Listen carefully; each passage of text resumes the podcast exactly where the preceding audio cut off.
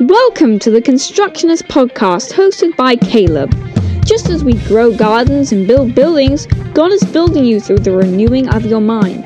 The sufficiency of the scriptures is paramount in your journey, and every week, Caleb will challenge you to make them a central part of your life and worldview. Join us now as we explore the world through the ancient lens of God's Word. Hello, friends. Here we are again for another Constructionist podcast, and I would like to talk today about this idea of baptism. Now, I just got back from a church service where our friend Brooke just got baptized. And it was interesting that the manner, or I guess not the manner, but sort of why she got baptized, it wasn't that she just recently got saved. She's believed the gospel for a number of years, and we've known her for a number of years.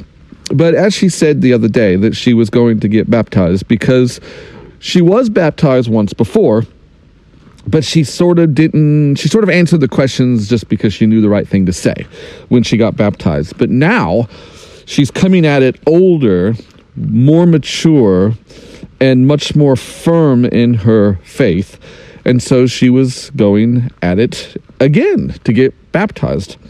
Now, the similar thing, not quite the same thing, but a similar thing happened to my mother. My mother grew up Catholic, and my grandparents uh, were people that, I mean, they raised five kids and they were Catholic and they took them to the Catholic Church, and all five of their kids were baptized as babies.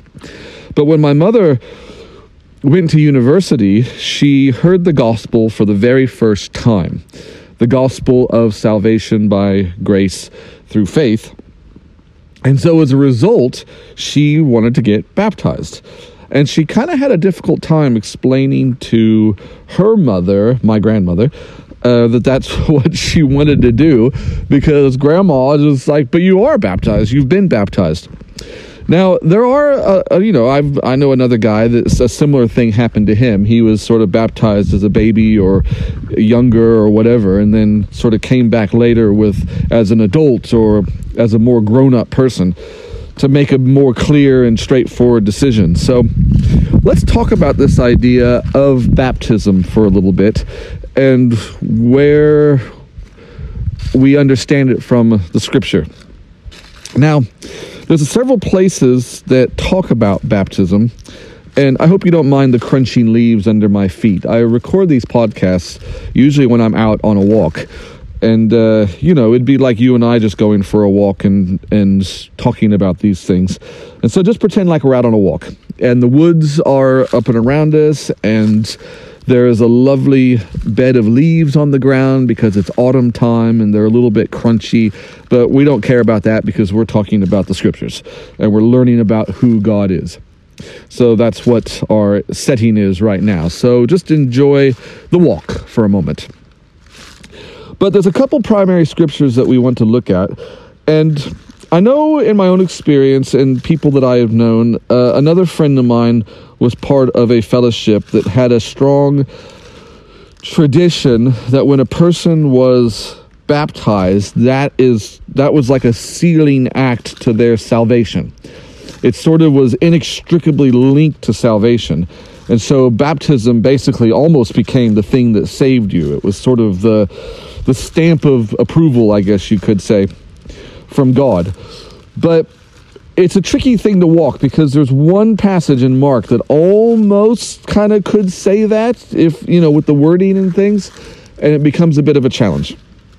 So I don't know if you're confused about baptism, but in one sense, baptism is a bit like communion in that it is a command given to us that when that we should have communion, we should be baptized as believers. And that the baptism is a physical act. I mean, Brooke got into that pool this morning and shivered with the cold water and got dunked and came up soaking wet. Other, I mean, that happens to anyone who gets baptized. They, they tend to end up soaking wet. So it's a physical thing. It's not like it had any direct bearing on her her heart or her, you know, it wasn't like it it was um, you know, an act of salvation or something like that from an internal perspective. It was a physical act that she went through. And that but it was a physical act that was in direct response to a spiritual command. Jesus said, "All authority has been given to me; therefore, go and be and baptize." Well, let's read it, shall we? Uh, I'm talking about Matthew 28. Jesus came and spoke to them, saying, All authority has been given to me in heaven and on earth. Go therefore and make disciples of all nations, baptizing them in the name of the Father, and of the Son, and of the Holy Spirit, teaching them to observe all things that I have commanded you, and lo, I am with you always, even to the end of the age. So here, this, the command is to go and make disciples and baptize them in the name of the Father, and the Son, and the Holy Spirit. Now, uh, so a friend of mine that I go to church with, he we were talking about this and he I can't remember exactly how he put it, but he talked about this idea and I've seen it and maybe you've seen it as well. When people get baptized, usually the person who's doing the dunking says, you know, we baptize you in the name of the Father and the Son and the Holy Spirit.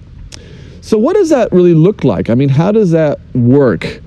to be baptized in the name of the Father and the Son and the Holy Spirit. They, we say it during baptismal services. I think when my nephew was baptized, the pastor said it. Um, and then as he was going down, he says, uh, You're buried with him in death, and you're raised again in newness of life. And, and then he was quoting Romans chapter 6, which is another major passage on baptism. But let me suggest to you that our problem and the confusion that I think we sometimes have with this idea of baptism is that we have the word baptize. Now, the word baptize, like the word church, is a uh, well, the word church is, and that's the word ecclesia in um, Greek. And the word baptize in Greek is just that. It's a transliteration of a Greek word. So baptizo. Uh, usually it's it's from where it comes from, but it means to immerse. So, really, we shouldn't even be saying the word baptize. The word baptize doesn't have any meaning for us in English from a historical sense, but the word immerse does. If you say the word immerse, you can use it in a number of different contexts, whereas the word baptize tends to be forever sealed in our brains as referring to somebody getting dunked underwater in a church service or a camp service or or a baptismal service or something like that. So the fact that there are a number of churches that sprinkle babies when they're little doesn't actually fit the word because the word means immerse. So if you sprinkle a baby, you're not actually baptizing them. They're not being immersed in anything. They're just getting a bit of water flicked on their face. That's not what that word even means. So that in itself is a uh, a disconnect from the biblical idea. So this does not help us in understanding our our our goal of realizing what the word baptize actually means. So the word means to immerse. Now in my own Bible, you can do this in your Bible if you want, but in my own Bible, whenever I come across the word baptize, I cross it out. And I think I've hit almost all the references now. I cross out the word baptize and I write the word immerse next to it, because that's actually what it is. So when Paul talks about being baptized into the death of Jesus, he's talking about being immersed into the death of Jesus. Now, the word immersed we can use in our current English to mean the scope of what the actual Greek word baptize means, that we've locked into a one particular meaning. But the word immerse, we can say, oh, I was immersed into the music of the concert, or I was immersed in the, the light of the setting sun.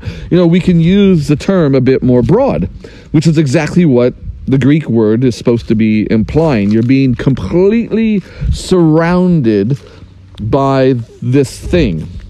You're being baptized, you're being immersed, you're going into it in totality, not being sprinkled, not being flicked upon, not being uh, doused, you know, whatever, not having whatever. So it's an immersion. So to be immersed into the name of the Father and the Son and the Holy Spirit, when Brooke was baptized this morning, she was baptized, and in the biblical model, she was baptized into the name of the Father and the Son and the Holy Spirit. Now, in the Bible, the idea of name and in ancient Near Eastern culture, the idea of name carried with it the idea of character.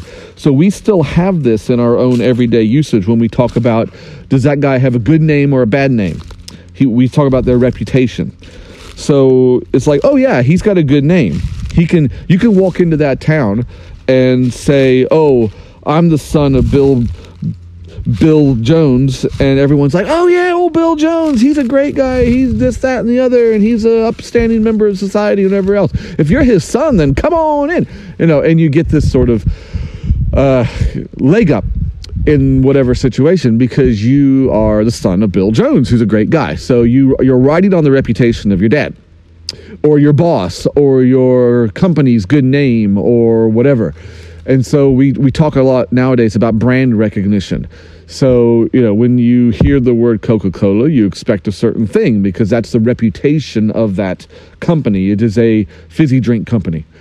Uh, you know, Apple is a tech company that makes integrated products that are supposed to benefit your whole life and whatever else. So back in the 90s uh, and in the early 2000s, everyone associated Windows with computers that crashed every five minutes and had to have 10,000, you know, extra bits of software tacked onto them so they wouldn't be hit by viruses and stuff like that. But th- that's called brand recognition. That's called reputation. That's called having that attached to your name. So uh, that's what we're talking about. So when you're baptized into the name of the Father and the Son and the Holy Spirit, you are being immersed into the character of the Father, the character of the Son, the character of the Holy Spirit.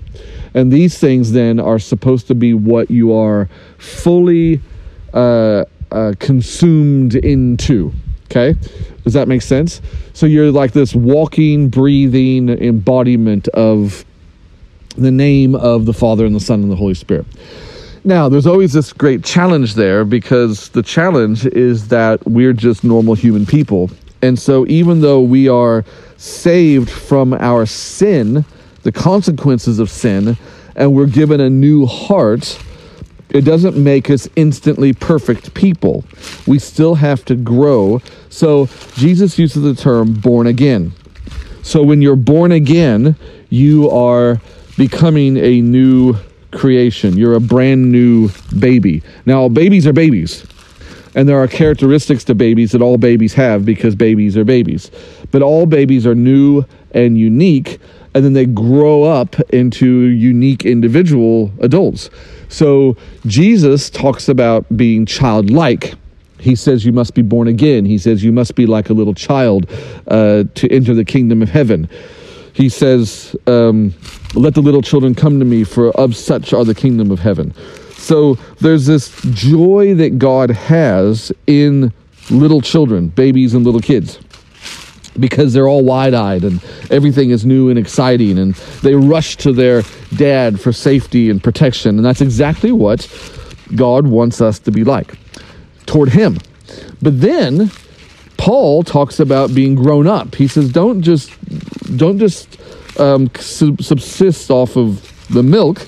You have to desire more than the pure milk of the word. So, milk is fantastic if you're a baby, and even full grown adults drink milk, and it's good for you, but you have to move beyond that. You have to be eating your meat and your, your solid food. So, this is what Paul's message is it's more about one of maturity. Jesus talks about being a child before God, and Paul talks about being mature toward believers, other believers around you. And so you need to be in this sort of dichotomy. You're baptized into the name of the Father and the Son and the Holy Spirit. So now you have to live in two different worlds at the same time. You have to be a child before God and always see Him as your protector, as your provider, as your uh, shield, as your rock, as your strength, as your source of care and nurturing and wisdom and understanding and all these things. That's like everything that a parent is supposed to be toward a child.